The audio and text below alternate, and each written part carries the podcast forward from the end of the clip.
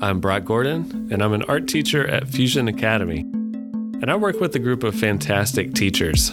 This summer, I'm catching up with them on their ideas on education. This is Summer League.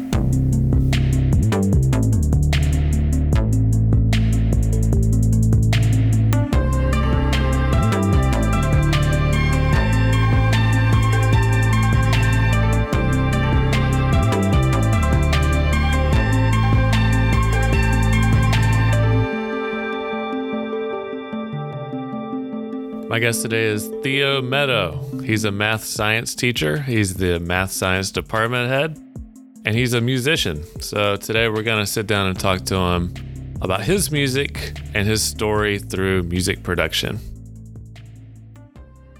We got Theo Meadough Yes, here sir. in the art studio. Welcome, Yeah. Theo. Thanks so much for sitting down with me today. Hey man, thanks for having me. Yeah. I'm super excited. That's great. So, tell us a little bit about what you teach at Fusion. um, I teach science and math. Um, I pretty much teach it all. I teach algebra one and two. I teach geometry, um, biology, anatomy, chemistry, physics, middle school science, so life science, forensic science as well, which is an upper level science class. So my foot is in all of it. Yeah. What did what was your major in college? My major was biology. Okay. I majored in biology and minored in chemistry.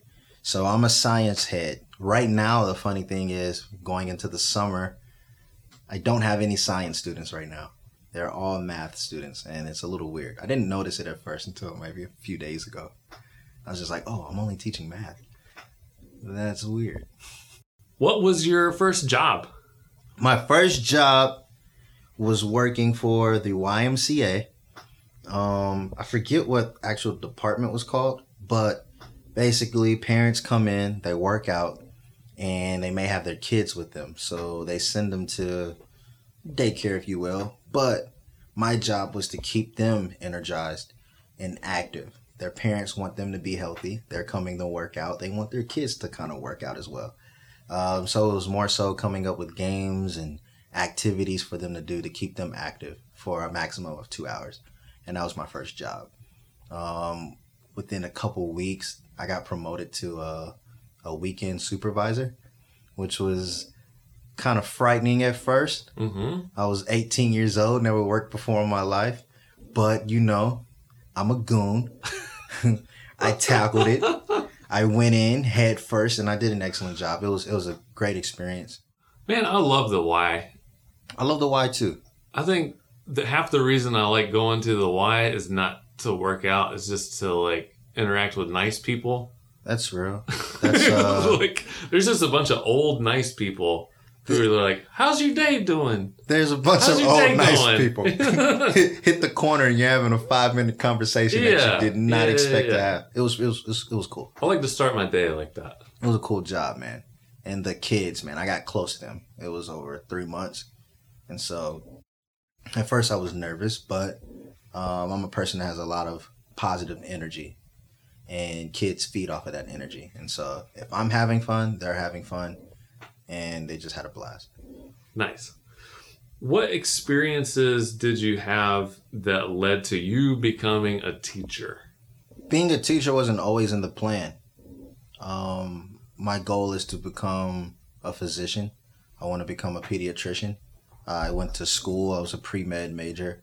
Um, never really thought about teaching um, until I I volunteered for um, AmeriCorps. You ever heard of AmeriCorps? Mhm. Yeah, yeah. Yeah, so they have this this branch called Jumpstart, and Jumpstart is where college students, college students only, they volunteer at these um, elementary schools in whatever area you're in, wherever you're going to school, and you work with the preschoolers, and you work um, on building their literacy skills. Um, basically, we have words that at the beginning of the week we're talking to our supervisor. We have a meeting, and they're we're giving words that they have to be able to know by the end of the week. But those words are thrown in different stories. We come up with different games as a group to to play with these kids so that they can learn these words. But being able to spot the words that they've learned when, let's say, I'm reading a book or telling a story, and they have to apply that word correctly to the story that we're reading or telling them. So now they're applying basically what they've learned. You know, I mean, Yeah. they're, they're Yeah, yeah, yeah. preschoolers, but it's like, oh, Mr. Deal, that, that word means blah, blah, blah, blah, blah. And it's like, yeah, I never did ask them what the word means. Yeah. It's just more so um, hearing that and being able to apply it. And they don't know that we want them to know these words. Mhm. We don't tell them, like, hey, these words you're learning this week. It was more so this was the plan, and we set up a routine to where it can properly be executed. And it did. And these That's- kids learned a lot. Yeah. That's kind of like learning words through context Basically, that's. of whatever it is that you're teaching. thank you for putting that in the words. Is for it me. like the- um, but learning words and through context, and then part of that job was I worked as a teacher's assistant. Mhm. Um, so I would get done with my classes, and for the second half of their day, I would catch a bus over. I was in DC, catch a bus over to the school. Um, they were just getting up from a nap, and I don't know if you know anything about preschoolers, but They love naps. I know that. they love naps, and waking waking them up from a nap, it's not okay. They don't love that. Yeah, so when I'm a new guy coming in and I'm waking them up from their nap for the first time, oh my gosh, it was horrible. But after a while, man, the kids they get used to you. Yeah. They warm up.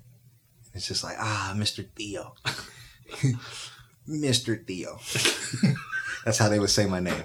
I love that job. Mr. Theo. All right, so to get back to your question, Uh, um, that was like the first experience I've had with teaching, and I became a, a tutor for uh, biology and chemistry um, at the school for my peers, and then and which school was that? Howard University. Howard University. HU, you know. All right. All right, so at Howard, the plan originally was to apply for medical school right after graduation, or apply my junior year. So after graduation, I would matriculate in, start med school.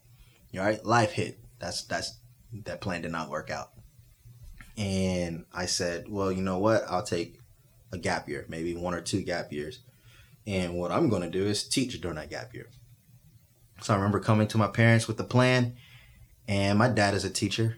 Uh, my mom has done a little bit um, with education. She's a registered nurse, so she's um, been a part of different programs, like overseeing people coming to get their uh, CNA license or becoming an EKG technician. She would teach all those classes, so she has experience in education as well. So when I told them, "Hey, I would love to teach," and I would like to teach in the area that I grew up in, um, I would like to make an impact there. And they were like, you know, that's an awesome idea.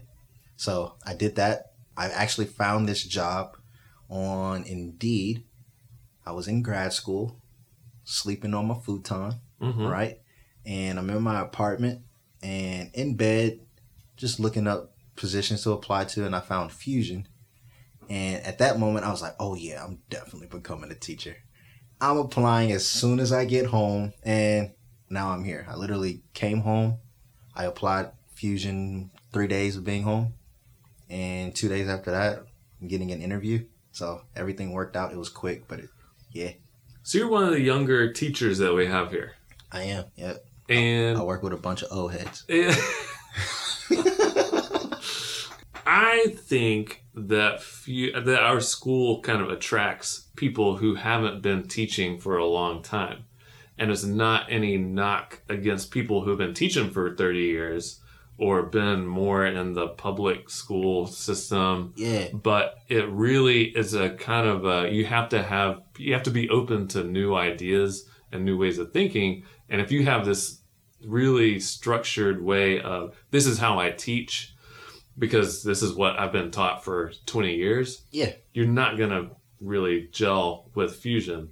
yeah. And even um, being for new teachers like myself, I just think it's uh, a younger crowd tends to navigate Mhm. here. Well, our location, and I think that's what works for Fusion, right? Well, I think part of it is like the teacher mentor thing. It's a little easier to be a mentor sometimes Yeah, when you're a little bit young, you're a little closer to their age, or you're a little more of like, you know what things on the internet are. You know what I mean? Yeah, Like, you can relate. Um, it's definitely helped me. Right, this is my first year officially teaching, mhm. And I would say that my age has helped. My brother is 17 years old, right? Same age as the majority of the students that I have come sit in my classroom. So being able to relate to them is pretty cool. I'm, I'm, I know what's going on through social media. I'm up to date with all of the music, the trends, the different yeah. sayings and everything. It, it really helps break that ice when I have a new student come into my classroom and they like p- creating this welcoming environment for them to come in and just be themselves. Like, oh man, Mr. Theo, he's basically one of us. Yeah. Just a little bit older. Well, one thing that you do that I think everybody really appreciates is just kind of hold up the culture here and really check in with a lot of people and a lot of students in particular. Yeah. But not just the students. You also kind of you don't just pay attention to making sure the students are having a good day, you're also paying attention to the adults. Yeah, I try to. Which I think a lot of people do one or the other. Like they're look they're disregarding kids and talking to adults. Yeah. Or they're talking to the kids and kind of disregard all the adults here. And it's I think that's a really important thing to be able to make everybody feel engaged at the same time I think that's huge for fusion, man. Yeah. And not to knock anybody, right? If you're giving a lot of attention to students, cool. Like you're here to teach and yeah. be that presence for the students. I'm all about spreading love, dude. Uh-huh. I'm a loving person. Like I said earlier, I have um, a positive vibe, this positive energy, and I wouldn't say it's hard to do so. It wasn't always like that, right? Life hits you, you go through your ups and you mm-hmm. go through mm-hmm. your downs. And I promised myself, even when I'm going through my downs, that I'm going to be this presence whenever I step into, you know, fusion. Whenever I go to work, this is who I am. Even if I'm in the grocery store, I can have the worst day. Somebody's getting a compliment. Somebody's getting a smile. I just spread love, man, and it makes you yeah. feel better as well. So yeah, when I was a student in high school, it just seemed like my teachers stayed in their classroom all day. Mm-hmm. And they had a few teachers that they talked to. It was just like, boom, they're in their classroom. I yeah. don't even know what they do outside of class. Yeah. Was just weird. Here, it's a little different. Everything is, we have one on one teaching, but we have that 10 minute grace period in between classes, right? And not everyone works back to back for seven or eight hours. Yeah. You know, we have gaps here and there. And uh, especially in homework cafe, when you have couches in this comfortable setting for students to relax and hang out at. It's a space for teachers as well. So, yeah. did you ever have a, a teacher or a coach when you were in high school that you really connected with? Man, connected, yes. One. Um, his name is Mr. Guzman. That was my drum teacher in high school. What was he like? I started playing drum set sophomore year when he became my teacher. He is also a professional drummer. He goes around the country and he plays drums, jazz drums, drum set. And he was so hard on me. Super, super hard. He was tough on me. And I did not understand why. And some of me still doesn't understand like different things that he did. But overall, he saw a talent in me that I didn't see, and he pushed me. Now his style of teaching was a little, it was weird. It, it was different from the percussion instructor that we had before, but that's the beauty of it. He's not supposed to be the same person. And it wasn't until my junior or no senior year I made state. I became the number one ranked drummer in the state of Texas. So for jazz drums. And he promised me when he first got to the school that, hey, when you make state, and he said when, and I never noticed that until senior year when we're on our way to state. So he said, when you make state, I'll take you out for a steak dinner. On the way there, we'll stop for barbecue. Basically, you're going to get fat. We're going to have fun. all of that. We'll bond and all of this. And I never really listened to it. I just heard state and steak. That's all I heard. Uh-huh. Right? So we take this trip. We go, we travel to San Antonio this is what three hour, three and a half hour drive. Man, it was more like five, five and a half hours. We took, we made it a trip, and he fulfilled his promise. I got uh, my steak dinner once we got there. Uh, we got barbecue on the way there. I did not pay for one meal um, of the span of that four days I was there. He paid for everything Dang. and he fulfilled his promise and more. And over the span of that four days, we really got closer.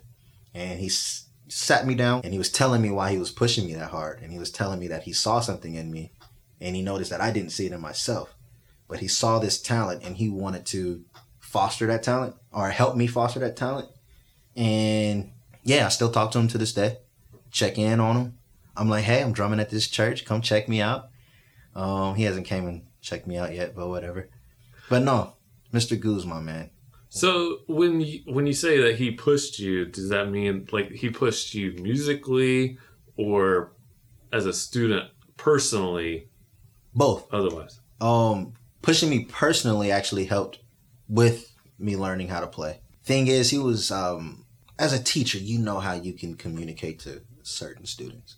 There were times where he would fuss at me and yell at me, and I realized that he's not doing the same thing for another student, and I'm confused. This student is over here sucking it up, right? mm-hmm. Why is he not getting yelled at? The moment I come in and have a bad day at practice, I'm getting harped on. And it made me work harder. Because at the time, I was thinking that he didn't believe that I was good at drumming at all. Uh, to me, I thought he had a favorite. And he very well may have had a favorite. I was just better, right? And so seeing that, I'm thinking, he doesn't think I can drum.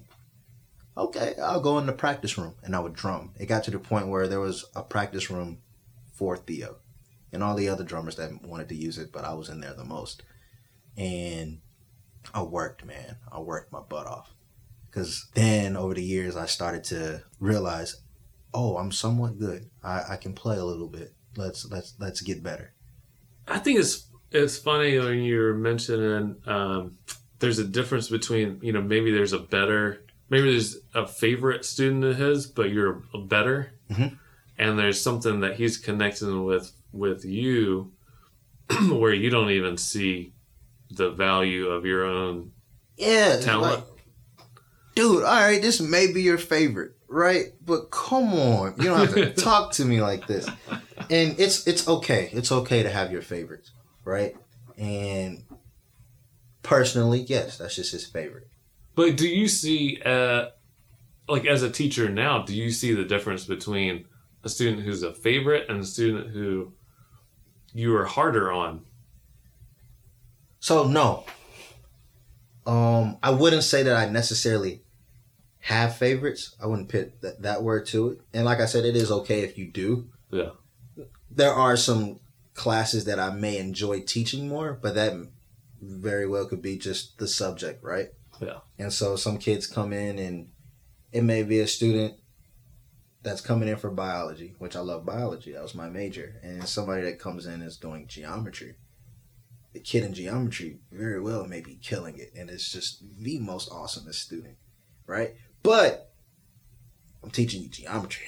Mm-hmm. Like ah, and I love you, right? But I don't, I, I don't see a difference in my teaching, um, even if this kid is coming in for this subject and I like this subject more. I don't really see a difference, but there is a difference in how I teach just based off of that student alone. So not favoritism, but more so. I know I can push this kid to a certain limit, not in a Mr. Guzman way, but just in general versus I can't push this kid the same way that I push him.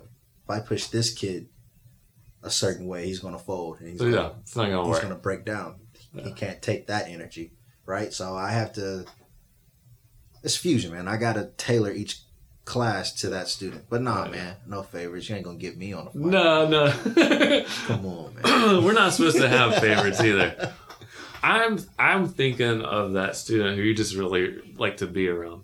Who you're like, God, this kid is just gonna be so cool as they grow up. I think You know. that goes back to Mr. Guzman. I think it was like that. I think for that student, um, and Mr. Guzman was young and um, closer in age more so than the other band directors. And I just think that they just had a personal bond. Yeah. It was kind of like father son bond. And Mhm. It was weird, but like whatever. They had that bond, and I was oh, okay, cool. And then for other students, like I said, it's just a different type of bond. I can push this student a certain way versus you know, I enjoy having this kid beside me, having this kid in class. The energy is just awesome. And maybe I just enjoy teaching this student, not even more so just having them in class. I love teaching this student just Yeah. because of the type of student they are. So it's different for each one. And I think it's similar to the band situation. I think there's some students, as a teacher, you have this level that all students need to get here. And, you know, and here here it changes. But there's certain students who you can pick out, and you're like, I don't know why exactly, but your bar is higher. Like I have to push you to Yeah. be that. I agree. And I wonder, part of me is, I wonder where that comes from because a lot of the time it's just, it's uh, instinct. It is instinct. And new teacher, right? First year. And it's crazy how you pick up on some of that stuff. From, I have a student in physics. From the first day, I knew off bat, I got to push this kid or he's going to get bored hmm or he's not going to get um, a great education just being in my class in terms of physics. And I know I have to push him. And so some things uh, in my head, I'm, I'm pushing him, right? For him, it's just, it's still easy. And I'm like, ah, it challenged me as a teacher. Like, Yeah. well, what can I do to not more so, let me give you this test and throw you off. And you get this 50 on it because I just pushed you, right? No, it's more so, how can I engage you more to really think on a higher level than you're already thinking, right? There's there's no no cap to excellence. If you're excellent, you're dope. Be doper. Be Mhm. more excellent. And sometimes you see that. Well, I got one more question for you, and then we'll take a break. And it kind of leads us into part two, Uh oh. which is Oh. um, we do all these things as teachers. You have uh, your own research, and you have your own music that you make, and your own ideas on stuff. Yes, sir. And then you're also a teacher. I'm also a teacher. And my idea behind this question is that you've had to compromise your own ideas and your own time and energy Yeah, to be man. a better teacher. to be a better teacher. Yes, I have. Is that true or not? It is true. How is it true for you? so I, I write, record music, I rap. All right. I'm getting in a little bit into singing singing. Okay. Okay. Really? Um, don't tell nobody even though this has been recorded. Okay. I won't tell anybody. Yeah, so um I love to to record. And recording is like my it's my diary. Okay? I can write lyrics all I want, but it doesn't do anything for me until I can record it. I write about whatever I'm experiencing at the time. Whatever I'm going through in life, that's what I put on wax in the music. So being able to do that, it puts me at ease. That's like my meditation. That's me taking a break to breathe. Here, first year teaching, man, some things um, I'm still learning, and some things I'm like, dude, I do not have the time for this, right? And I haven't had that much time to record and do all that. When we have a studio right in the school, Yeah. on campus, and Yeah. I don't have. Sometimes I don't have time to go in and record, and it's like, ah, because I got to do that, which is, is perfectly fine. It challenges me to find other outlets to relieve that stress. But yes, it, it does get challenging. Because you can always write, but it sounds like for you, the recording part, recording is what makes it real Yeah, in your brain. spitting it on wax. Yeah. It's like writing it in a notebook or taking notes on the phone. That's off the record. I Yeah. want it on the record. This Yeah. is how I feel. Yeah. Th- this is what's going on in Theo's life. Well, what's happening too is that you can play it back, and it's almost like a mirror for you to be able to understand it in the first place, There you go.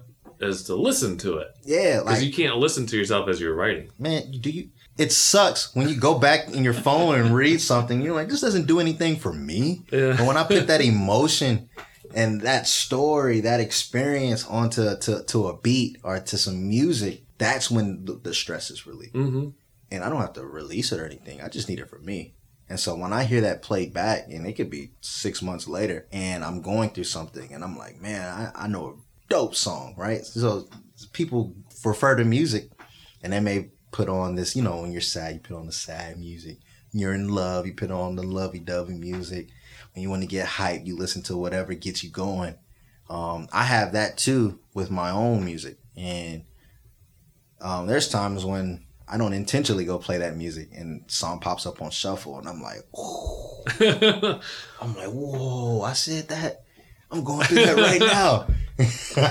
well, here's the thing about art in any sense, whether it's visual art, music, anything like that, that people don't understand. And there's a difference between appreciating it and making it. yes, sir. And there's the thing about making it is that you, in any of those art forms, is a way for you to see yourself Yeah, and to understand yourself on a different level. And you start analyzing the decisions that you're making. bro. I'm As talking an to an artist, artist right you know? now. You know what's going down. Like it's you can't explain that when you're looking at or hearing somebody else's music. I mean, you can, but you it's a totally different thing. yeah, I agree. And that's the that's the like Come on now. you know what time it is? That's the importance of to me making art or music is that as a per like you can appreciate it, but as a personal thing, Mhm. it is just it's so eye opening. when it comes to an artist and their personal art, you're at a vulnerable state, right? When I'm showing someone a song, I'm at a vulnerable state. Mhm. I'm letting you into my life when I Yeah. show you this song because the music is my life. Yeah. And so there is a difference between art and music. I can go and make some music all I want. The art is me perfecting that and really honing in on like what it is that I'm trying to get across. And it's for me, right? I don't make music for anyone else. There may be some music that can relate to others, Yeah. but I make music for me, Yeah. right? That's the way it should be. That's, that's Right? the way it should be. I don't have a target audience when I'm recording something. Now, every now and then I may do something for fun, right? Yeah. My brother wants a song for his football team. Totally. You're there. Yeah, I'm there. Cool. I got you. And it's going to be lit. But there's times when, all the time, I got to make it for me. And if it's not for me, it's just not. And then I know how it feels when you don't make music Mhm. for, for you. I know how that feels. I've been a young dude introduced to rapping and writing, and I'm trying to sound like this artist and that artist. I had a little run where I tried to sound like Lil Wayne for a while, sing a little bit like Drake. That's before I got better at singing, by the way and listening. It was like one day I was listening to it and I legit just got up and said, "Man, this sucks. yeah. it has no substance to it." And that's when I started changing my writing. And from that point on, dude, I love listening to my music. Well, the thing about it coming from you is that that's an that's an endless supply. Yes, sir. You can, I mean, you can look outside and pick up things from other people for sure. That's what all artists do, Yeah. whether they realize it or not. Mhm. But the as long as you are making music from you, or you're being yourself, it's an endless supply Yeah. because it's all just coming through you. Yes, sir. What a love is. all right, let's take a break. We're gonna come back in part two. Oh yeah. Theo's going to talk to us about music production. Oh yeah. Hey, yo, Shane, I think I got my mojo back, bro. Yeah, it is. Right? Yeah. I can't believe you telling me they're making millions off of selling weed and OG still locked up off a bag of green. Boy, that's a scheme and I hate it. I'm sick and tired of the system. Sick and tired of the bull, sick and tired of the way things been handled. Made me wanna flip the script, go berserk and straight dismantle this, but I can't though. Can't have anything interfere with my vision. I'm just going hard for my unborn children. I be going hard cause my mom paid tuition and that's real. 50 grand, but I got no cable. Can't watch the Cowboys on a Sunday. Moved in three weeks, didn't have AC. He stroked, almost died on the Wednesday. Lord, tried to Netflix and chill, but I had no Wi-Fi. So I just chilled, and if I smoked, it would've put a damp on my high. Father, Lord, can you help me? I be living in the struggle, yo, stress ain't healthy. I don't wanna be a deadbeat, that's why I stay strapped with the tool right below where my belt be. So I can penetrate the system. Please find another. Welcome back to part two. Oh yeah. We're here with Theo Meadough, You already know. and we want to talk about music production and pr- specifically your relationship to making music. Man, come on now. And this all started a couple weeks ago. We were sitting in the music studio, just kind of playing around with the recording equipment and Yeah. mics and stuff. That's gonna be a bonus episode, you know. Yeah. but after 30 minutes, I just said, All right, so remember everything you just said, and that's the podcast right Yep. there. Definitely forgot. Uh, me too, but that's okay. Talk to us a little bit about how you started recording and writing music. Summer 05. I was in Arkansas. I'm from Little Rock, Arkansas, by the way. Uh, grew up in Spring, Texas. Okay, I didn't even know Uh, that. The majority of my family, well, let's say the majority of, uh, I was there with my grandfather uh, for about a month or so. I always went to Arkansas for the summer. Well, not always, but every now and then. And whatever time period I was supposed to be there, it cut short because I would call my mom every day and say, come pick me up. So I'm in Arkansas, Little Rock for a month to six weeks. Ended up being like three weeks, but yeah. And it's my mom's first cousin, but he's five years older than I am. Um, he was the the baby out of their cousins, right? And so I call him cousin. What is that? My second cousin. I go over there. I looked up to him, and I really wanted to be like him. He was a drummer. He made music. He was drum captain at his high school. He was on a Jay Leno show with his drum line. Like, I wanted to be just like him. Like, he was a cool dude. So he was 15. I was 10 years old, and I didn't know that he had recording equipment. Right? I thought that was just something famous people had. Mm. I woke up in the middle of the night and he's recording. He's he's rapping. And I'm like, hey, what are you doing? I see this microphone set up and all of that. And he was just like, oh, I'm making music. And I literally just sit there. We up to five o'clock in the morning. He's just making music, starting to making beats. This is a talented dude, right? And I'm like, hey, I want I want to do a song. I've never rapped before in my life, never written a lyric. And he was like, for real? I was like, yeah. He was like, you know how to rap? I, I know, no, I don't know how to rap. And he was like, oh, well, you can't be on the song then. I was like, if you write it, I bet you I can perform it. And that's what he did. So he, we made some songs. We made, I think it was like two songs, two or three songs. So, what was Um, your first rap like? It was, uh, all right, so we remixed, he made a, he remixed, uh, Candy Shop by 50 Cent. right? Work, wrote my lyrics, and then we had one. It was like, "My name is Lil T, and I'm known to rock the microphone. I spit. I've been spitting flows since the day I had teeth. I stay frozen, my clothes stay neat. People look at me, and my rims stay still. Money stand tall like a hallway of stairs. Girls scream Lil T, and they come down on my shows. I'm hot. I'm lit like a kitchen stove. I spit, I rip like holes in clothes. I flip the script, you know I'm cold. The gang, I rip. Something about a Range Rover. Didn't know how to drive. yeah, I was like, you're talking about your rims, and you're how old? You're ten. yeah. Yeah, that's awesome. Yeah, man. That's when I started rapping. And I said, I went back home. I, I couldn't wait to show my parents. So they pulled up, picked me up. And I was like, yo, pop this in, pop this in. And they're like, what is this? And I start rapping. I sound like a little chipmunk. And my mom was like, "Oh, this is so cool." And then the Candy Shop song came on. She was like, "Oh, this is so cool." and I'm like, "Yeah, I want that." She was like, "Want what?" I was like, "All the recording stuff that he has." At now, mind you, oh man. it's not like what we have at Fusion. yeah. It was a microphone that had like the audio jack where you plug into the to the computer. Mm-hmm. It wasn't even USB. I don't even know if they made those at the time. But it was a microphone, plugged it into the audio jack, the microphone jack, and some software. Yeah, software to make beats. It was Fruity Loops, which is hmm people still use that today. Yep. And then it was something called Cool Edit Pro. I actually I might have had Cool Edit Pro on my computer when I was a Edit. Pro Yeah. is dope. I was like, I want all of that. Now, mind you, this is when LimeWire was popping. Yeah. All right. I think it was like beginning to pop. And he didn't pay for any of that. He Mhm. downloaded it from LimeWire illegally, Mhm. right? And so I was like, I want that. At the time, I didn't know. My mom was like, Look, that costs a lot of money. Da da da da da. I woke up one Christmas. They're like, Hey, go upstairs. I had a microphone set up. They had the page pulled up. And it was Fruity Loops. I was like, Oh snap. And they were like, but you see the microphone? I was like, yeah, but it's Fruity Loops. You can record on Fruity Loops, but nobody does it. No. She closed it out, Cool Edit Pro was open. I was like, oh, Oh snap. my god.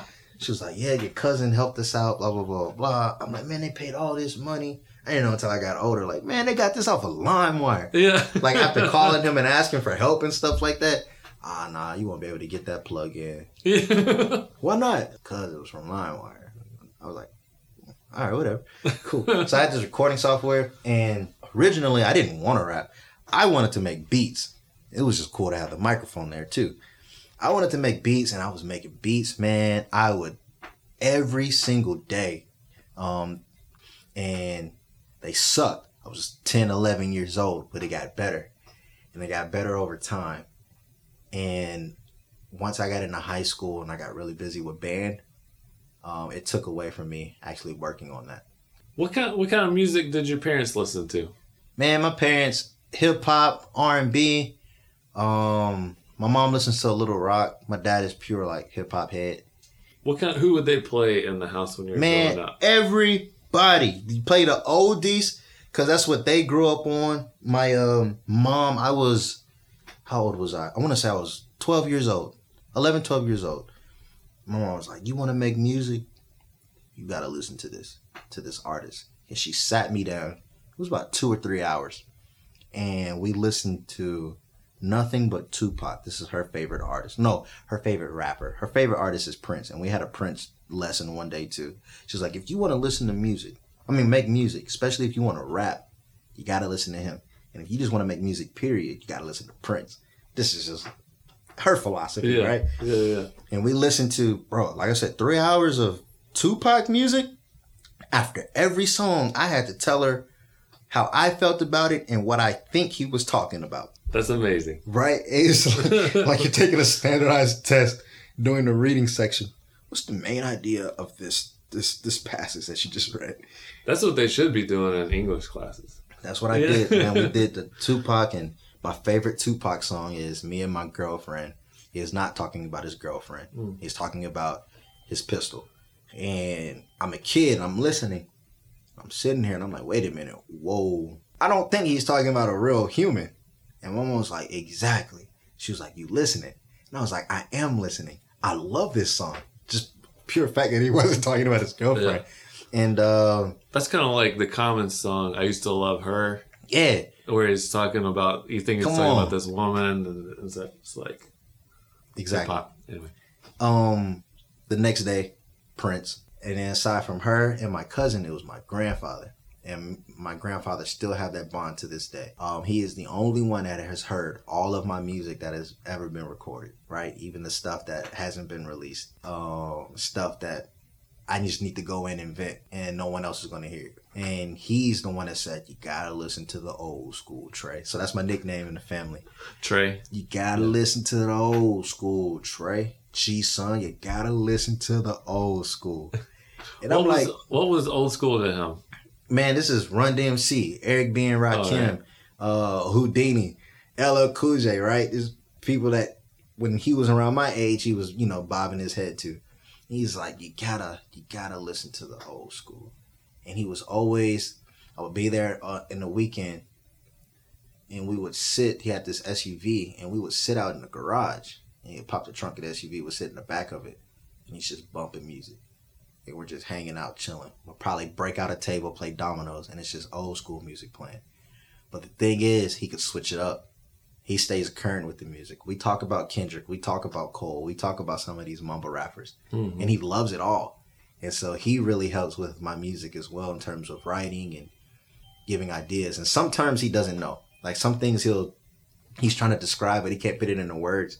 And I'm like, I know what you're saying, and I'll go do this. Like maybe he's like, you need a little bit more reverb. But he's trying to explain how like reverb sounds when you add more reverb. And I'm like, all right, I got you, I got you, I'll put that on. And there was one time he was trying to tell me, you don't do enough ad libbing on some songs. It, it brings another aspect to the music, the ad libbing. And I'm like, and he he didn't say ad lib. He was just like, hey man, how about you like in the background say yeah or do this? And I'm like, for what? And he was just like, it just adds to it. And one day I was recording and I was like, oh, he was telling me to ad lib. And so yeah, my cousin, my mom, my grandfather, when it comes to the music, man, they really shaped who I am as an artist right now. And um I think about them time to time. Let's hear one of your tracks. Oh Uh, yeah. Let's listen for a second to my mind. My mind. That's what my mind been on. All right.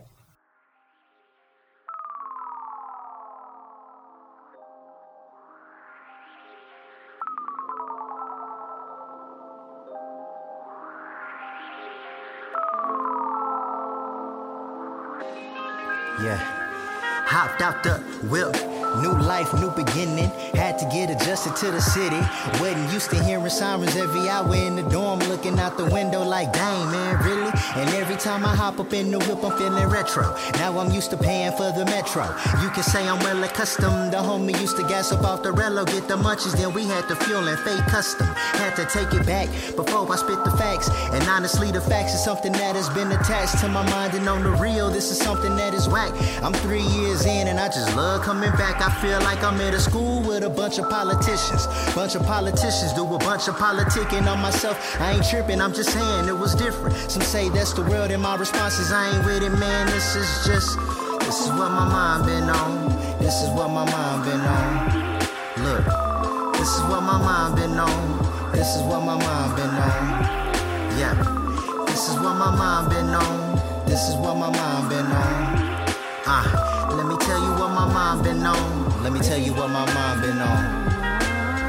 Uh, man, aside from all that, I mean, we all have complaints, but we decide to fall back. Like, what's up with all the people with status in these positions? Are you trying to protect your image? You ain't having all that. Now, for real, what's one voice compared to 10,000? Let's just leave. Nah, we ain't prepared for all that. I wish I had the answer, so I'm questioning for the facts. And if so, we still facing problems way beyond that. Like, for instance, cop killing seems more like an agenda. At the hilltop, but it feels like I've been surviving in trenches. Less stress, education, and push power in women. So tell, uh, let's talk a little bit about this song. Where did it come from? That's what my mind been on. Yeah. Um, so it comes from the EP called uh, Speculations, Notes from the Yard. And I recorded this my junior year. 10 tracks, first two years of my college life, right? At Howard University. And so it's tough talking about those. Man, a lot happened in that two years, right? When you're growing up in Spring, Texas, and you go 1,400 miles away to DC, and you're in the heart of DC, I might add, Howard University is smack in the middle right. right? Hilltop, and you go through a lot. Uh, it- it's an adjustment. It's a culture shock. All right, I'm not from I'm not from the city. I, I'm a suburban kid from Spring, right? I'm living in this city. I have no car. I had to get used to taking the metro, Uh huh. um, uh, catching the bus, the train, or whatever. Sirens every hour. I'm not used to that, and it's just like, man, what the heck? And everything I just said was the city, right? not even in the school yet. Then you start school, you realize, whoa, my high school didn't prepare me for this. And so the whole thing for the EP is I'm supposed to tell my story. I'm supposed to tell my story for the first two years being at Howard University. And this was one of the first tracks I did. Most of everything was written prior to recording. It was just actually putting get on wax. And my life didn't get better I'm not gonna say like my life was hell, but um, everything was more so on the up and up after I recorded the tape. Mm. And it's not that anything changed in my life. It's just that I had this weight lifted off my shoulders. I was able to get all of this off. And so my mind is literally what the song says. This is what my mind has been on. And I start off uh, painting a picture of what it felt like when I got to Howard um, and just more so in general how it felt in that span of I'm new here, I don't know what's going on. This is scary, right? I'm 18 years old. I'm not ready for this life. That's what my mind has been on. And so everything that was on my mind, I laid it out on the track, and it was cool, short and sweet. Um, the little song. This is when I was like, you know, low key. Let me sing a little bit, but I'm not gonna sing. That's what I was thinking when I was listening to it. It's it's very melodic. Yeah, very. It's very chill. It's flowing. This is what my mind been on. Yeah. What's your what was your entry point into the actual writing? Because it seems like all this music stuff is almost like it's in your in your veins after you just live it for so long. The music part is kind of it's not easy. It's just that's the natural part, but the writing takes some practice. Writing takes practice. Yeah. My writing didn't elevate until I started working on this EP. So there were things that were already written, like I said, but some things I had to tweak. But I'm gonna keep the majority of this verse, but let me flip it and switch it this way, and let me go back into that moment. You gotta think.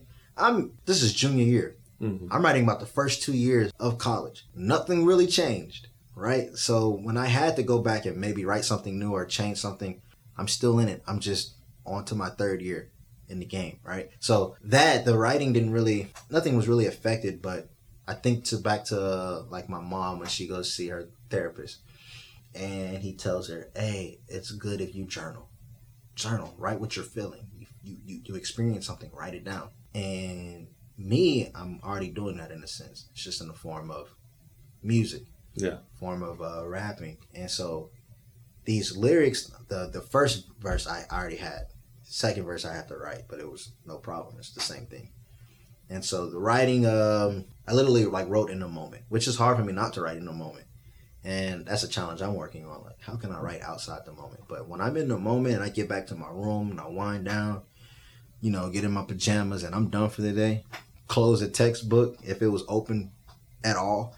um, it's I'm writing, and I'm not trying to aim for it to be dope, for it to be heard. Mm. I'm literally just writing, but I'm writing in the form of rhyming. Okay. Right? There's no hesitation. There's no writer's block. Yeah. Right? I'm just I'm just going. I'm just this is what my mind has been on. But I'm just rhyming with it. And then, you know, you read it, you're like, oh, this actually is cool. Right? Maybe one day I'll record it. Whatever. Do you write things outside of that that inform your rhymes? So, like, maybe you have a, a section of your notebook that's like just free form writing that doesn't rhyme, No, but that you can go back to. No? not at all. Everything's just rhyming? I'm just rhyming. I'm like boom, and I'm literally like I'm journaling. Like, bro, this man, the day sucked. I pull out my phone and I'm typing. The whole time I'm writing a verse, right? And in the beginning, it wasn't intentional. It really wasn't. It was just that that's how I expressed myself. Yeah. And so it's just second nature. I'm, I just start writing, and all the whole time I'm writing a verse. And at the end of it, I don't even like immediately read it. I just close my phone and whatever, and I go back to it. Like, oh, this is fire. Hmm. I got, I, I got to put that on a track. Yeah, so it's cool. And then like for choruses and stuff like that, I've never written down a chorus. It's more so like the feeling I get after I record the Mhm. actual verse. Um, I've never written a chorus down right after I've written a verse because more so I told you I'm not sitting here writing the verse.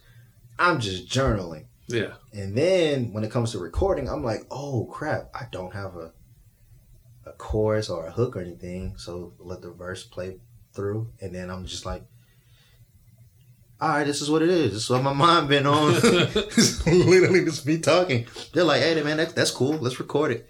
So that's everything. I write the verses down, and sometimes I'll go in and me freestyling actually ends up being the chorus. Because like I said, don't ask me to freestyle a verse, and then me Yeah. freestyling is the chorus, and I just keep it.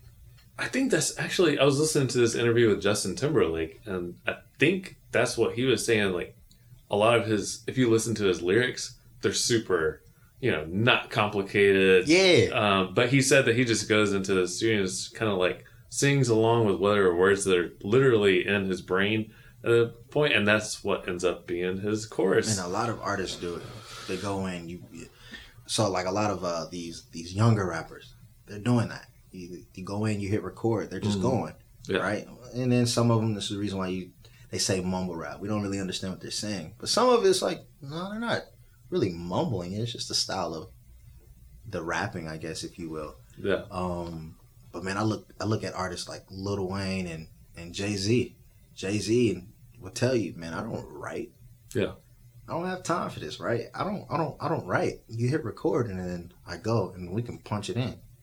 That's the the the beauty of recording now, right? And I think it started with uh what Ray Charles with the eight tracks, and he got introduced to that, and he's like, "Oh, wait a minute, I got eight tracks, dude. I can go in there and do forty five tracks if I want to. Yeah. That's the beauty of it. So they go in, you hit record, and you just go. And think about Jay Z, he's not saying anything crazy. It's No. it's simple. Yeah. and yeah, It's the delivery. It's the um, it's the moment. yeah, And if you watch his, there's a really great documentary called Fade to Black Mhm. that's all about the making of the Black album. yeah, And in one of those scenes, he's he's going through all these samples. Nothing's working. He's like he's so bored. He and this producer are just in the studio, like, oh god, this is so boring.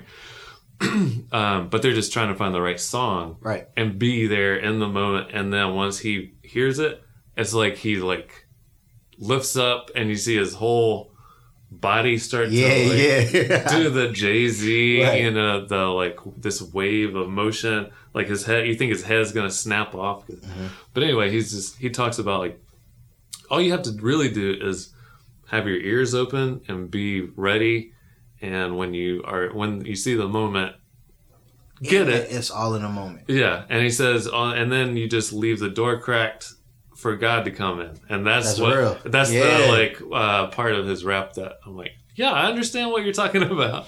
I wish I could do that for my verses, man. That's a tall order. It's just more so the hooks, but the hook is easy, right? Mhm. And I don't think of anything super crazy. That entire EP, chill. Let's listen to Just Jam, Oh yeah, and then we'll come back. Yeah. Right.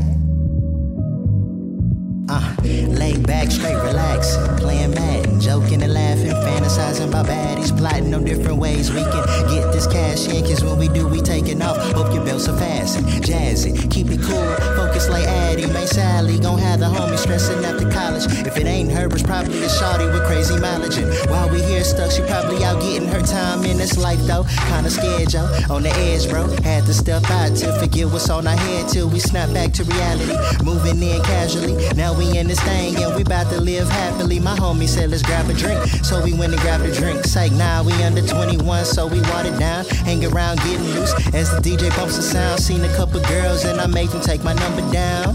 Living life is easy at the moment.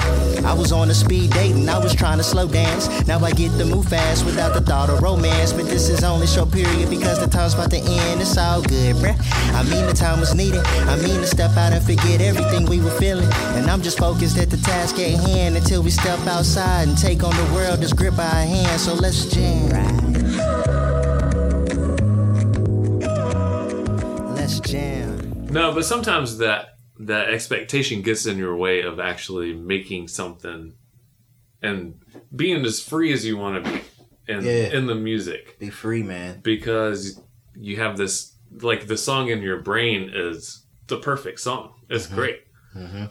but sometimes you have to relinquish your control over that to be able to make the song that needs to be made. Yeah, man. You know what I mean? I'm, I'm talking like I know what I'm talking about. Man, look, Just Jam. Yeah. It's my favorite track. All right. What What about it? Do you really are you proud of? Just Jam was actually the first verse written that's on that EP. Um, Just Jam, and then there's another song called Life. It's a life dot dot dot question mark. That's why I said it like that. But anyways, uh, Just Jam and Life. My friend from high school um, produced those tracks.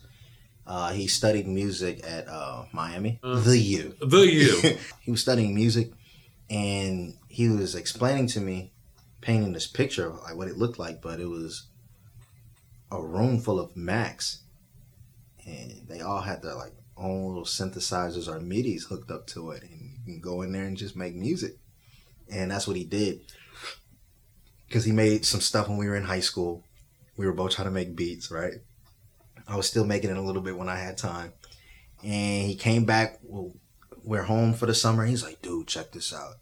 And the beats are so chill. And me and him, man, we we click. Same vibe. We're um I wouldn't say introverts, but we don't really go out as much. We're to ourselves, um, but we have good energy. We love being around people. It's just that if I could be home chilling, I'll be home chilling. Mhm. And the beats, man, really vibe. Me and him love a good bass line. And so he showed me the beat for Just Jam. I was like, man, this is dope. This was uh I think either winter break or summer break freshman year, going into sophomore year. And he showed me the beat and he was like, I want you to tell me how you feel or what you see when you listen to this. And I listened to the beat and I'm talking as it's going. And I was like, right now, I don't know. I see myself hanging out with some homies. We're just chilling, vibing out. And then the music kind of fades in a little bit, gets louder. And I was like, all right. But I kind of see us outside of this this club or this party. And he perks up, he's listening. And I was like, yeah. Then boom, music drops. The music is louder. And I was like, well, the music doesn't drop yet. Music gets louder.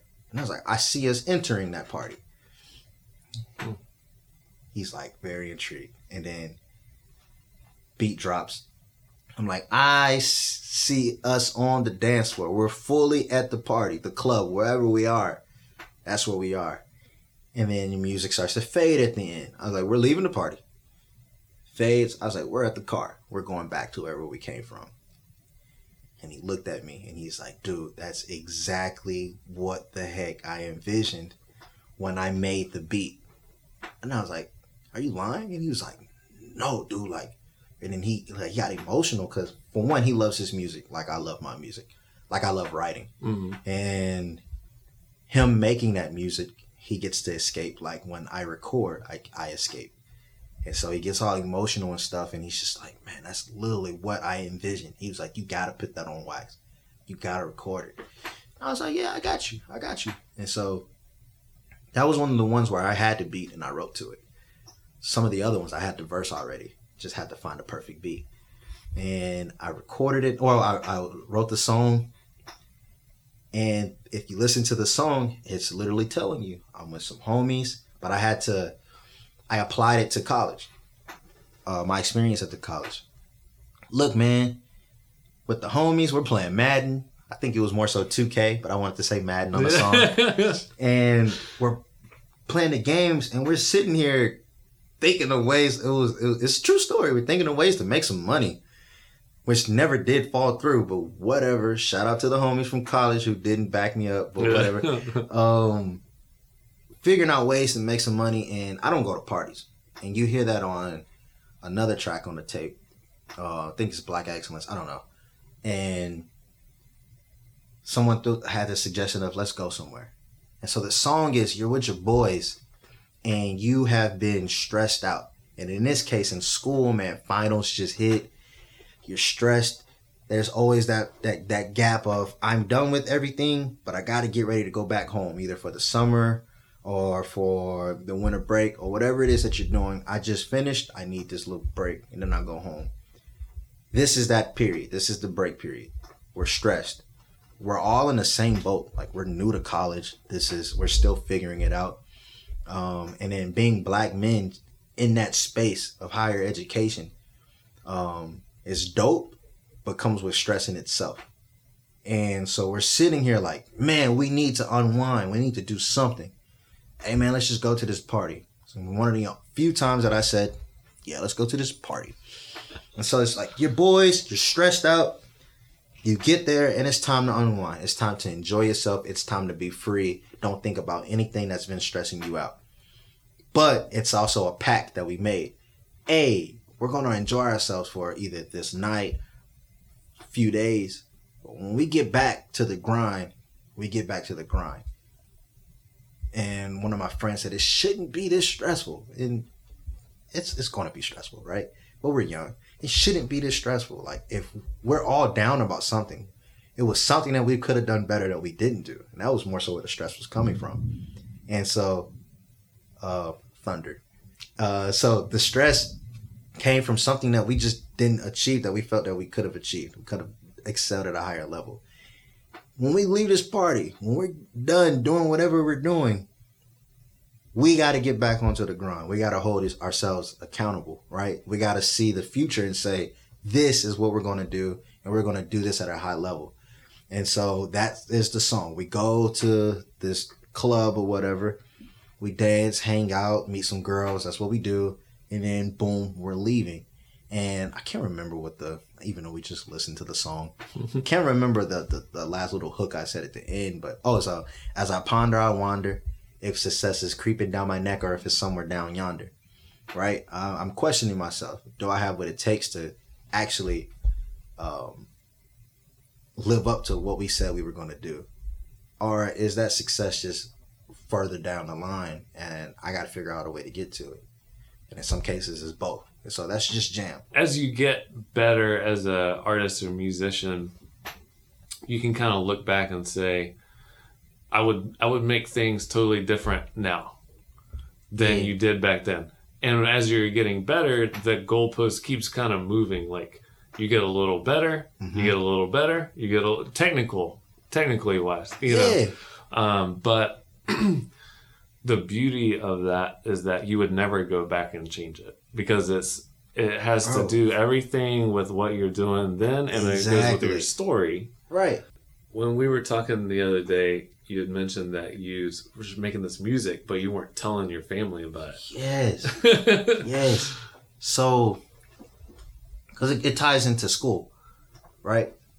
Ups and downs, like I said earlier. I hit this low. I failed a class for the first time in my life, oh my gosh. right? It was organic chemistry for science majors, organic chemistry, especially for pre med majors. There's uh, there's like different checkpoints, right? Just make it past the first semester of Bio 101. It's easy. You either want to do this science game or you don't. hmm All right. Other things were going on in my personal life because I love organic chemistry. Now, right at the time, it's not that I didn't love organic chemistry. I didn't love anything, and I stopped writing for a little bit, and I got a right to keep going. So once that fell out, everything else fell into play. I failed, and I remember going home. Like I said, I'm going through my own thing back at home.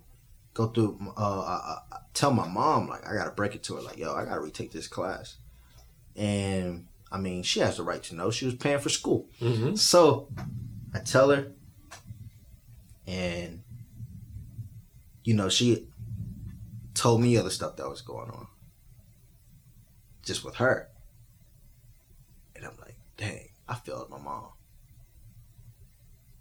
This sucks, right? I let her down. Looking back, bro, it, it was one class. Yeah. Right? At the time, it was like, the world is over. So Yeah. I've never failed before. I've never experienced that. And then when you pair that with the other stuff, is like, oh, snap. Like I said, I committed suicide. Yeah. Right? This is horrible. Like, what did I just do? And so I don't like letting the people close to me down. I really hate that. That's a fear that I have, like letting them down. And at that moment, I had let them down, let my mom down. How old were you at this point? 19. Okay. Uh, and I felt I let my brother down too. Uh, I have a brother, my younger brother. I want to be a walking example, um, someone that he can look up to, which he does look up to me. But like, it's life. You're gonna fail at some things. When I fail at something or something doesn't go the way I had planned, it's like, dang, I failed him. So I get the opportunity to make this EP. And that's a story in itself of how that came about. But I get this opportunity to make this EP. And my mom, because I had failed that class, from the time I failed to the time of the EP, a lot happened, right? Met my girlfriend, who I'm going to marry soon. I had to throw that out there. Uh, I did this summer program where I met her at, and I met six other guys who want to do the same thing that I want to do. It's a pre-med program. Really changed like who I am today. Um, they made me a better individual when it comes like academically, um, and and just in life in general. So fast forward, I get this opportunity to make the EP, but through that time, my mom was always throwing out like different things while I'm on the phone. Don't be out doing this and doing that. You need to be orgo, strictly orgo. Eat, sleep, and drink it. Like no games, no fun for anything. Right? Mhm. I could have went out and had a snow fight in the wintertime and she probably would have been like, Why you out there having a snow fight? you need to be snow fighting in this textbook, like stuff like that. Yeah. Um, so I was scared to tell her like I got an opportunity to record this. I don't have to pay for anything, studio time. The English department is sponsoring this. That's cool. Yeah. The English department at my university is saying, "Dude, record this tape. We're we're we're pairing with the the the uh, collabing with the audio engineering program. We're gonna give you your own listening party. Like this is cool. I'm not famous, I, bro. I don't- I never had an EP or anything like that. So to get this opportunity is dope. I was like, I'm not gonna tell her. That's just gonna add stress to what I got going over here. Only person that knew about it was my brother. And my brother sucks at keeping secrets, but he held it down for me, man. This was he knew I was recording in November. And by the way, I only recorded four days, two hour sessions each. So eight hours I made these ten songs. He knew about it. Everyone else did not. What's your brother's name? Thomas, Thomas Meadough. Good Number- job. Good num- job, Thomas. Number six, St. Pius. All right. D D one talent. um, nah. Um, Thomas, man, he held it down. He didn't tell anybody. Then I, I had this listening party. My my family is so supportive. My family would have been in D.C. at Howard, the night of my listening party, if I had told them, and I didn't. So that kind of hurt my mom because she missed out on that. She's like, "Dang, you did something cool, like at at this dope school, right in college." Um, and I didn't get to see it, and I'm like, man. If I would have told you I was doing an EP, you would have said nah. Even though it was only eight hours, you would have said eight hours needs to go to Orgo, Yeah. right? Yeah. and so yeah. she listened to it. She was like, "All right, I got you." And I don't go into detail, too much detail on any of the songs, but she was just like, "I feel you. I think music is your way of escaping." I was like, Mhm. "It is. Yeah. It is." And I needed to record that, so I didn't tell you. Well, here's my thought on that. Sometimes you shouldn't work harder. You should work smarter Yeah, and work with the things that feed you yeah. to make it through the things that you're trying to make it through. That EP is the reason why that semester was the best semester of college. I Yeah. had the highest GPA that I've ever had for a semester when I recorded that EP. Because I told my professor who gave me the opportunity, hey, he hit me up at like 2 o'clock in the morning. This was a guy that, when he had an idea, he had to get it out, right? And so he hit me up 2 o'clock in the morning. Hey, man, look, I know you probably sleep. And he's like, matter of fact, you're in college, you're not sleep. I was studying, and he was just like, "I got this opportunity for you. Five songs, blah blah blah blah blah." This is all in the text. Me, I see it like, "Oh, I got to do an EP." I called him two o'clock in the morning, and um, that's somebody that I had a connection to outside of high school, and he's just like, "Yeah, like this would be dope. Tell your story, blah blah blah blah blah." And I'm like, "Man, this is such a cool opportunity." So when I told my mom that. She's like, when did you record this? I'm like, while I was taking Orgo. She's like, oh. What you getting Orgo again? I got an A. Oh. I was like, yeah. It worked out because you can. I think at some point you take a step back from what you're doing, and your head is so close to the book. Figuratively speaking, when you're studying, there's like, got to do this, got to do this, got to do this, Yeah, man. and as you take a just a step back to do something else that feeds you, then you go back into it. You're like, oh, I can do. Exactly. it's like, like I said, I absorb it. recorded it. Weight lifted off my shoulders. Yeah. That weight gets lifted. Like I'm more motivated to go study. I'm more motivated to learn and, and actually get better in my classes, and that's what happened. hmm And it was a it was a, one of the dopest opportunities that I had come my way when I was in college. Let's listen to um, Black Excellence. Oh yeah. come back Ooh. and talk about it. Check it. Ever since I was a little kid, mama told me that the color of your skin would have these other people scared. I couldn't handle that. Back then, I didn't understand. Thought she meant scared like I was of the boogeyman. Really, it was the knowledge from within she was talking. Boy, go to school. Knowledge is power, so get your power up. Uh, 47 grand, I hope this is worth it. Mama said, stop tripping, boy. You know this is perfect. Do you know that what you doing will have these whiteys nervous? An educated black man, now he can flip the surface. And I can dig that. If we could reverse history, I would go back just to whip that on some Nat Turner. Hold up, let me chill, cause I'm headed in the wrong direction. My aggression fuels my progression. The voice of my adolescence is learning how to project the shift in wrong directions. Hard to get on track and stay on. I'm waiting for that light above my head to switch on it. Once the switch is on, pray to God it stays on it. If it stays on, I'm gone. And once I leave, believe I'm taking people with me and we moving quickly. Everybody wave your hands, wave your hands to black excellence. Wave your hands to black. Everybody wave your hands, wave your hands to black excellence. Wave your hands to black. Everybody wave your hands, wave your hands to black excellence. Wave your hands to black. Everybody wave your hands. We represent black. So talk to me about that song. Black excellence, man. You know anything about Howard University, black excellence. And I wrote this the summer after I told you I had broken news to my mom and all of that. And I wrote that verse when I was at this uh, summer program. And the reason being is there were kids from all over the country uh, coming at Howard. It was uh, at the time it was called SMDEP, Summer Medical Dental Education Program. We were there for six weeks. Um, it's just that my campus was one of the host campuses, right? Like I said, I meet my girlfriend there. I meet my I meet six guys, dope, different personalities, but they're all dope, and we challenged each other, and I found myself getting challenged a lot. Shout out to June, right? My he's in uh, the intro of the track. I give him a shout out, right? He's a Korean guy at this HBCU, and it was cool, right? I'm already getting culture just being in this city. It's a new culture, but then being in this element with this type of university, it's another culture in itself. And then having a Korean roommate, another culture in itself. I got cultured a lot being there, and there were times where we're doing work. It's the summertime. This doesn't count for like any credits, right? Nothing transfers.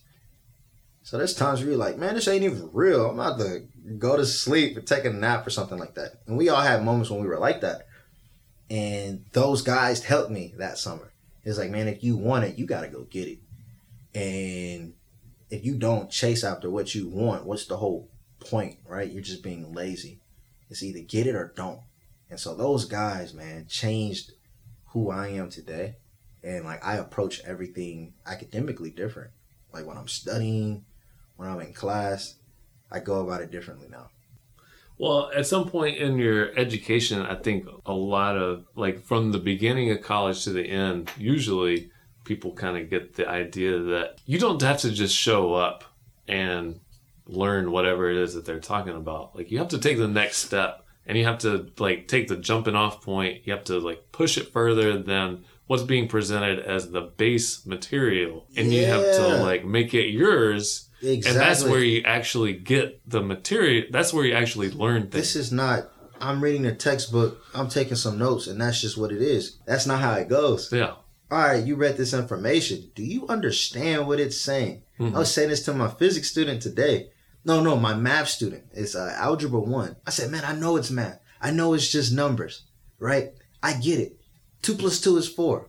Why is it four? Yeah. Right. That's not what we talked about, but basically, you know, you know, I'm looking at your work. I check it before we go over it. I'm just, you know, scanning it, like, all right, that's correct. But then I put it on the board for a reason, and I put it on the board, and I said, let's solve this. And he gets it incorrect, and I'm like, wait a minute, you just did this. You, you, it's correct right here on the Yeah. paper. Why is it wrong right now? Because I don't know. I really don't know what I'm doing. How did you get this answer?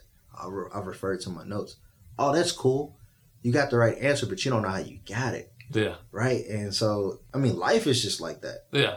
right? You're you're going through this, but why is it? You have to have an understanding so that you can tackle it, move on. And when I got to school, um, especially in like science, was like, man, I can't read this textbook and hmm just stick to it like that. And I didn't know that until late into the game, Yeah. right? And so, yeah, I'm like, gosh, if I knew this freshman year, boy, I have a 4.0. Um, so yeah, you're learning stuff, but you, what, what do you do with that knowledge? Yeah. As you transition into being an adult and being in the real world, you start taking a look around, and it's. I think when you're a kid, you see all these things, and you're like, they they just happen. Like Yeah. music just happened. You know, it was always there. And then as you get older, you start to realize like people actually made that. Exactly. Everything was actually made. Exactly. And you can't just go through and say like, "Oh, if I just learn everything, it'll be great at the end." Because you actually have to have the guts to make it and put it out there in the world. I'm shadowing this doctor right now. hmm And there's times where a patient may come into the clinic and they're new. They had a, a doctor prior to him. My doctor was telling me this, blah, blah, blah, blah, blah, but nothing is changing. So, you know, he does this little guru thing, right? Um, assesses the patient. And there's times where, yes, their doctor prior to coming to him told you the correct thing, but they just told you on the surface level. This is what you're experiencing. Let me just give you some medicine. Let's fix it. But not thinking about other factors that may be at play hmm and seeing him like in action is just it's like poetry bro and i'm sitting there watching him and he's going over everything with me and he's just like yes this patient may have this condition and this may be the reason why but i'm looking at all these test values test i mean the tests look good they, they have this uh, system where it lights up green when you're in a good range and it's red when it's bad it's like everything was green almost and he was like how is it that all of these levels are good But she still has this problem right here. I'm sitting there, I'm looking at it, and I was like, yes, that's green, but I was like, it's on the verge of being red, actually. And he was like, exactly. And it's like, numbers don't mean anything, but how do you interpret these numbers? Mm-hmm. The reason, and he's like, something that's green, but on the verge of being low, and something that was green that was on the verge of being high. He was like, these two numbers right here that you see are the reason why this is going on. This number means, oh yeah, I'm good, but I'm low key creeping on this side or whatever's going on. I'm low key dipping under this side of something bad going on, right? And I'm seeing that and I'm just like, oh, I get it. I can't just know all of this information. Like, I don't want to go to a doctor and it's just like, yeah, man, you got a headache. I'm gonna just give you this medicine. Mm-hmm. Cool. Like, wait a minute. Figure out why I got this headache, doc. I don't just want the medicine. Like, ask me what's going on, Yeah. right? And all of that. And believe it or not, some people do go to these professionals, these these physicians, and they're really not looking at everything holistically. They're just like, oh, that's going on. Let me throw you this medicine, and it sucks. You have to be able to interpret and apply that knowledge in a way that like fits the person, Yeah. like the whole package. Right, and that's that's that's education. That was me in college, and I didn't really understand that until late, but I got it, and I understand now. I can't just study this material to study for it. Like right now, I'm studying for my MCAT. Most of the information I do know. I went to school for this. I hope I know it, but really being able to apply it to like real life examples. Just know, I love my job. It's uh, it's a blessing to have this job and I'm blessed every day that I walk in here because I'm learning something new every day, and I'm able to challenge myself every day. And I want to thank you for having me on the podcast. I, this is this was just awesome. Your idea and you bringing that into fruition is just it's, it's really cool to see. And like I can't wait to see uh the other shows after me. Well, you know, I I appreciate you coming on. Yeah, I, come on now. I felt like uh, you know what we were just saying a minute ago. There's too much talent and there's too many cool people You know, who work here to not let the world know a little bit Exactly. them. So, man, I appreciate it. And uh, where, hey, where can people find you and your music? bro. Let me air this out real quick. so, uh, my music is only on SoundCloud because I haven't dropped anything since 2015. Uh, SoundCloud, it's my name, Theo Meadough. Uh, Theo, T H E O, Meadough, M E A, dough like cookie dough. And uh, yeah, that's it. But I do have some more music dropping.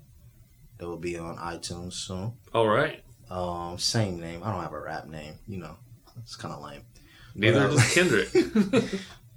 Tis true. Yeah. Yeah, but if I said my middle name, nobody would listen to my music. um, and then right now I'm working on this um, EP that I will rele- release. It's a proposal EP uh, for what I proposed to my girl. Yeah. okay. So she definitely will not listen to this episode. She will not No, until maybe later. until later. Yeah. Okay. Yeah. All right. Don't tell anybody. All right. He's gonna propose though. Five fingers of death. All Let's right. All right. Uh, you can follow Summer League at Summer League HTX on Instagram. Until next week, we'll see you then. Yes, sir. Right. Yeah. Uh huh. Right.